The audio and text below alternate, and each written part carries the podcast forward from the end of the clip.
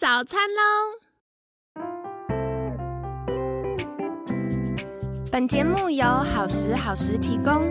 节目开始之前，请帮凯西一个小忙，订阅、分享、给予五星好评吧！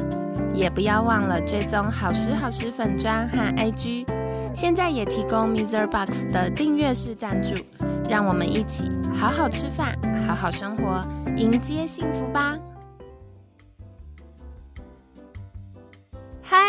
来到凯西陪你吃早餐，我是你的健康管理师凯西。星期六快乐！那上周呢，就是有跟大家分享到一些，不管是企业同仁们提问，或者是听众朋友们提问的话题。那今天呢，我们会继续来回答大家哦。然后另外是上周也有听众听了之后。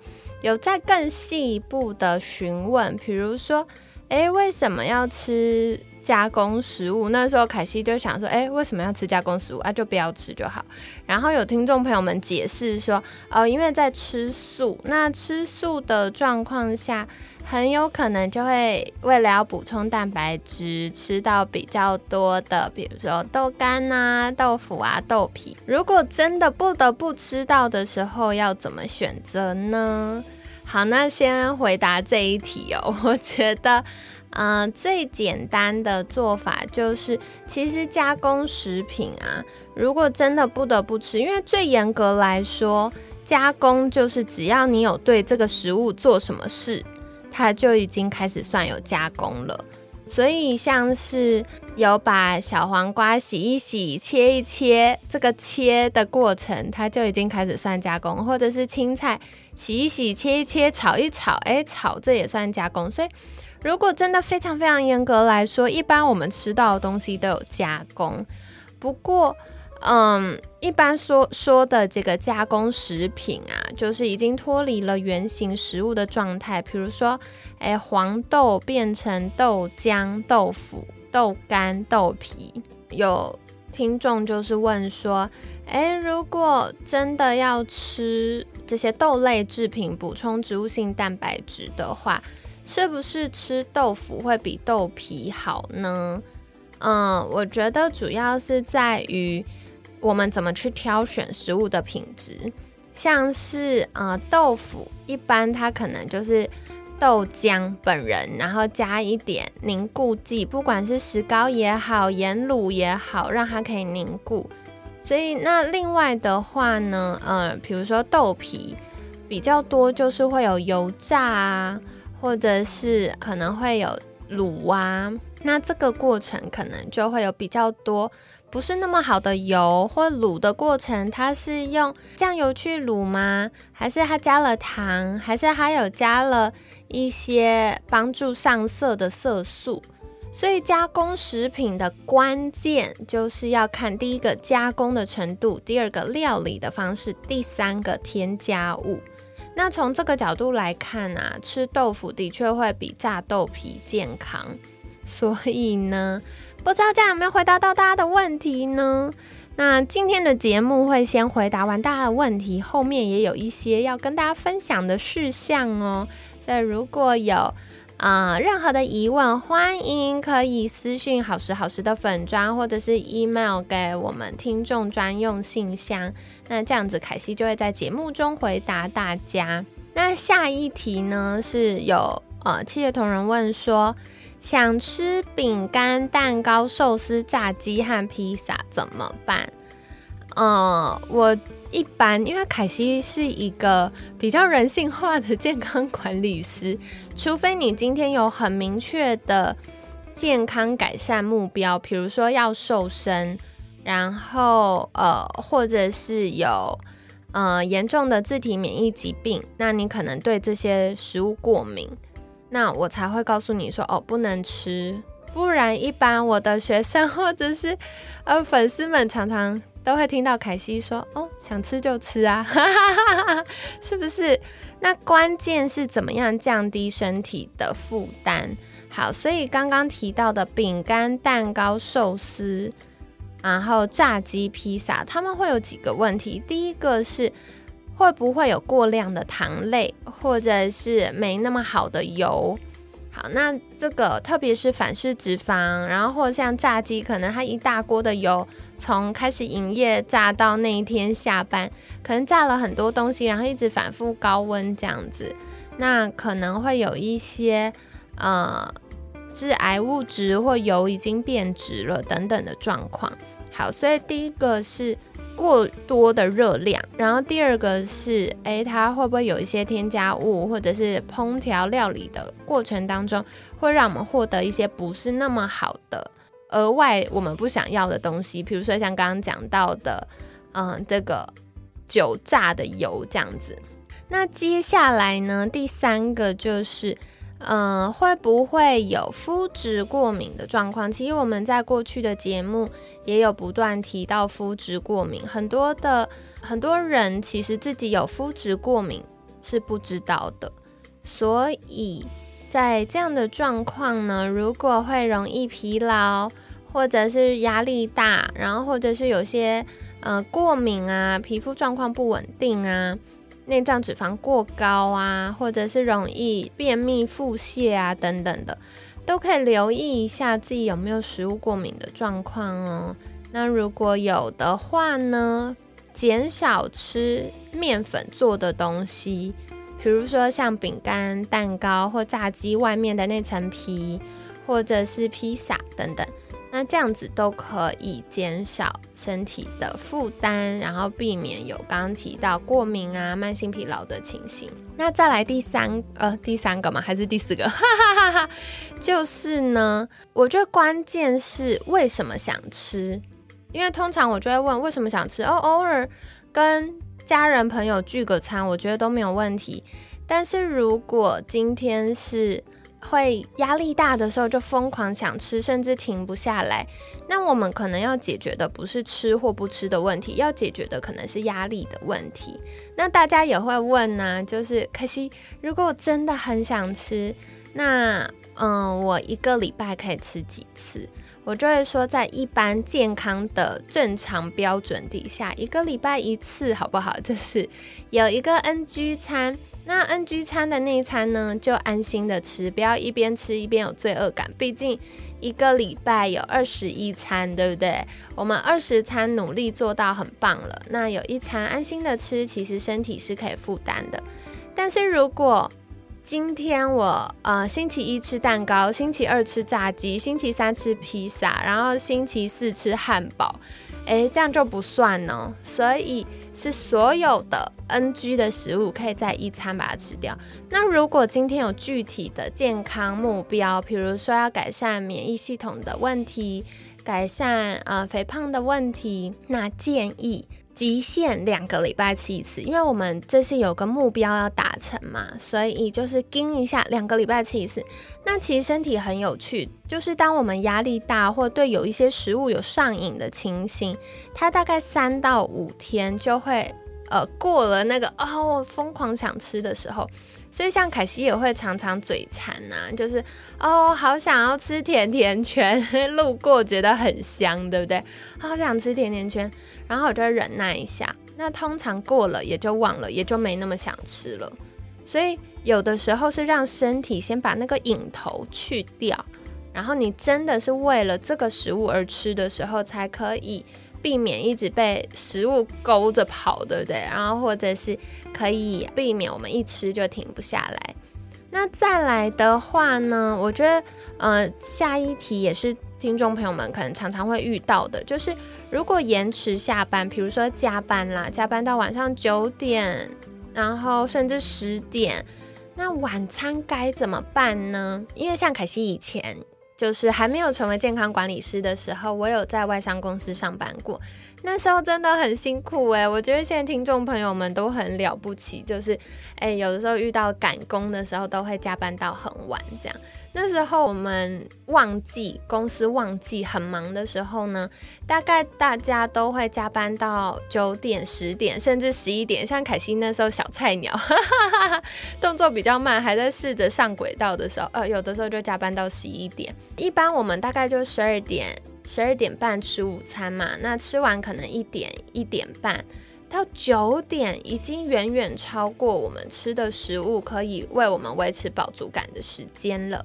那第一步，第一步呢，就是请帮我观察你在下班之前会不会饿，因为如果会饿，这是正常的，就是一般我们饱足感可以就是从一餐到下一餐，大概可以维持四到六个小时，所以从一点到九点这样子已经八个小时嘛，就超过了，所以会饿是正常的。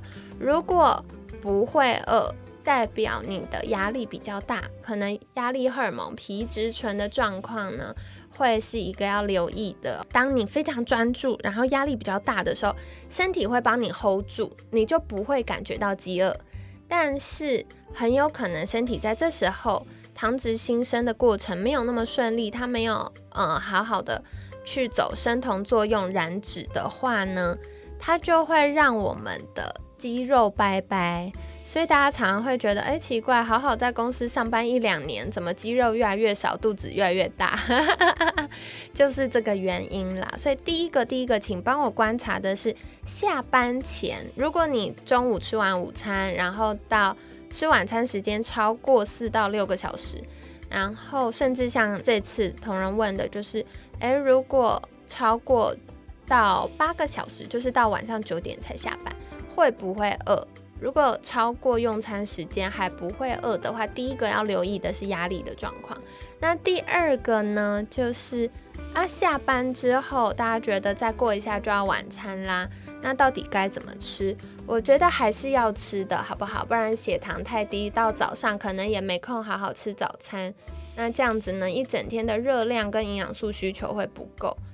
但是要吃就请吃好消化的食物，因为如果我们今天吃的是，呃，比较要好好犒赏自己，吃了一个牛排或吃了一个盐酥鸡，那这样子过多的热量呢，跟脂肪呢，就会影响到我们的代谢跟消化，这样子，那这样晚上可能也没办法睡得很好。所以最建议、最建议呢，就是比如说像紫菜蛋花汤、青菜豆腐汤，就是把你要吃的东西那煮成比较清淡的汤品。那当然，如果行有余力，来个蛤蜊汤、鱼汤、鸡汤也是不错的哟。那嗯，我觉得如果压力大的人啊，晚上可以吃有一点点咸，然后有一点点脂肪的晚餐。我说的是一点点，请不要给我吃什么盐酥鸡哇，那就超过了。为什么会说有一点点咸，然后有一点点脂肪呢？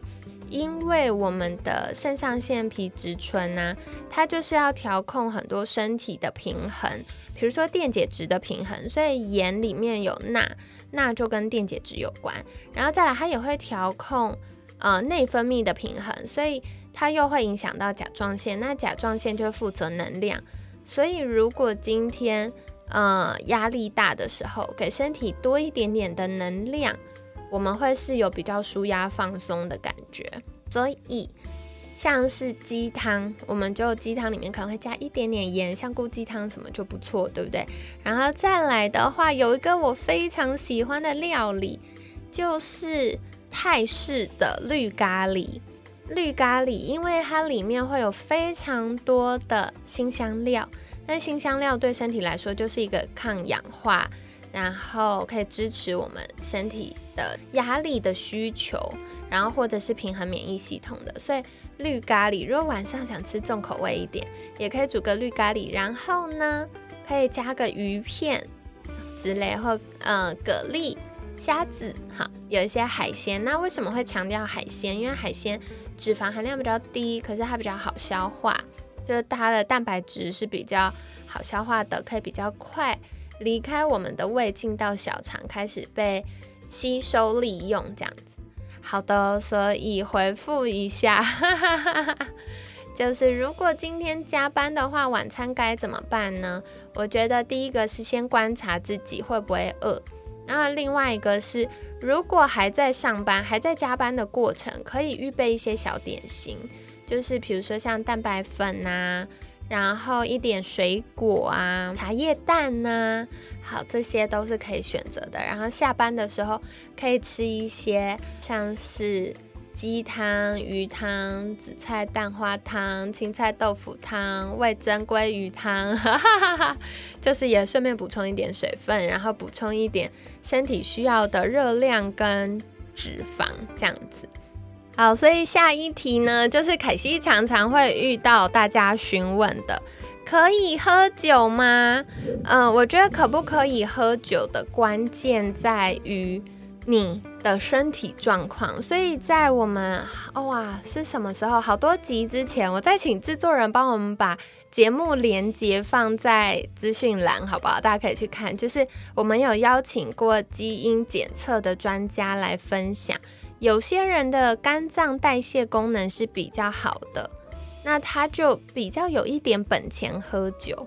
那像凯西的肝脏。就是基因的关系，让我肝脏运作的效能可能有一点点差。就是呃，别人的工厂产线可以百分之百生产，那我三条产线里面可能只有两条能工作，那我就诶效率比较差，我就不太能喝酒。但是我也发现一件很有趣的事情哦，就是年轻的时候呢，因为肝脏里面这个新鲜的抗氧化的酵素，呃，抗氧化。物质跟酵素比较多，代谢的酵素比较多，所以喝酒比较不容易醉，然后我也不会脸红。那随着年纪慢慢增加，就是你知道，把肝卖给公司之后，就会开始哎，肝脏代谢功能没有那么好，熬夜啊，营养不良啊，吃错东西呀等等，都会影响到代谢的这个效率。但我要说，会问这一题的同学，通常都是想喝，但心里又觉得好像不应该喝，但又想喝，怎么办呢？所以我会跟大家说，第一个是一样，就跟前面回答一样，NG 餐的概念，一个礼拜一次或两个礼拜一次。那如果可以，当然尽可能的把频率拉长。然后另外就是喝的时候，比如说以前都哦干啦干啦，那这次就是哎不要那么大杯呵呵，如果都要干的话，不要那么大杯，那不然就是小口小口的喝，那扣打就是一杯，这样子也可以，好吧？然后再来怎么样降低这个喝酒造成身体的负担？为什么凯西后来戒酒？主要戒酒的原因是因为酒精不只是高热量，它也是非常对身体来说很毒的，就是它会造成身体很多氧化压力的东西。所以当我们喝酒的时候呢，嗯，我们就会很容易让我们的细胞膜受伤、肝脏负担、神经传导受到影响。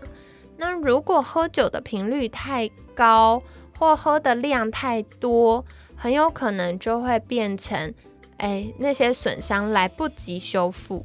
好，所以这个就是大家要留意。那另外，常喝酒的人比较容易有三高的问题，因为大家想想看，肝脏要处理血糖，那又要处理酒，那对身体来说酒比较毒，所以它就会先处理酒，然后呢，你的血糖他就没有空那么专心的处理，就会受到影响。然后再来，当今天那个。嗯，酒精进来的时候呢，又会增加很多身体的热量，然后我们又烧不完的时候，拍谁它就在你的身体里面。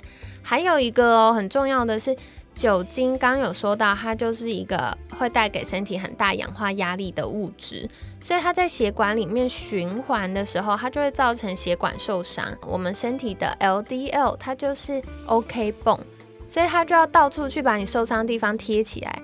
可是你受伤还没好，你又喝，对不对？所以呢，这个高速公路，你的血管这个高速公路呢，本来双向八线道，现在就变单向一线道，那自然就会高血压了，就堵住了。那刚刚前面讲 LDL 就是低密度脂蛋白的胆固醇呢，嗯，也会影响到我们血脂的数据哦。所以喝酒真的是就很不好，这样。但是如果要喝，请留意喝之前可以补充一些抗氧化剂，然后像另外像 B 群啊、C 呀，多喝水，还有请把你的肠道照顾好，因为酒精呢，它也会影响我们身体的渗透压，会让呃肠黏膜比较容易受损。好，所以多喝水，保护一下你的肠道。那喝完酒之后，一样多喝水，赶快尿尿，把酒精代谢出去。那可以做的呢，就是一些肝脏保肝的抗氧化剂呀，然后呃氨基酸呐。所以像有一些地方，就是喝完酒隔天有那个传统习俗，就是喝完酒隔天要醒酒，醒酒汤。可能就会喝一些补气的啊，然后喝一些鸡汤，所以人参鸡汤啊，喝点味增鱼汤啊，有些就会有这种做法。那关键呢，就是第一个拉长喝酒的频率，尽量不要这么密集。第二个呢，喝的量减少或喝慢一点。那第三个呢，就是喝酒的之前跟喝酒之后。补充一些营养素，比如说像谷胱甘肽、锌，然后或一些蓟草类的萃取物，像国外就会用牛奶蓟，那台湾没有可可这个成分，我们就会是朝鲜蓟。那再来，刚刚有没有讲到 B 群 C？那或者是像嗯一些氨基酸都是很棒，氨基酸就是蛋白质了，所以可以喝一些鸡汤、鱼汤这样子。好的回答，我觉得就是大家的问题都很棒，所以如果大家有什么样的疑问，也都可以在私讯凯西哟。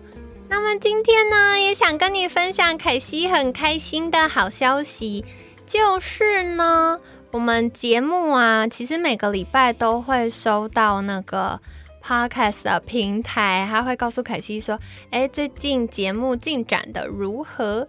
那很开心的是，嗯，凯西的节目，凯西陪你吃早餐呢，感谢大家支持。最近的排名都蛮前面的，都在前两三名，就是分类排行榜上前两三名。然后呢，我们在全球全球不分类的排行榜上，也一直在持续进步当中。然后现有在全球的排行榜的前两百名，好开心！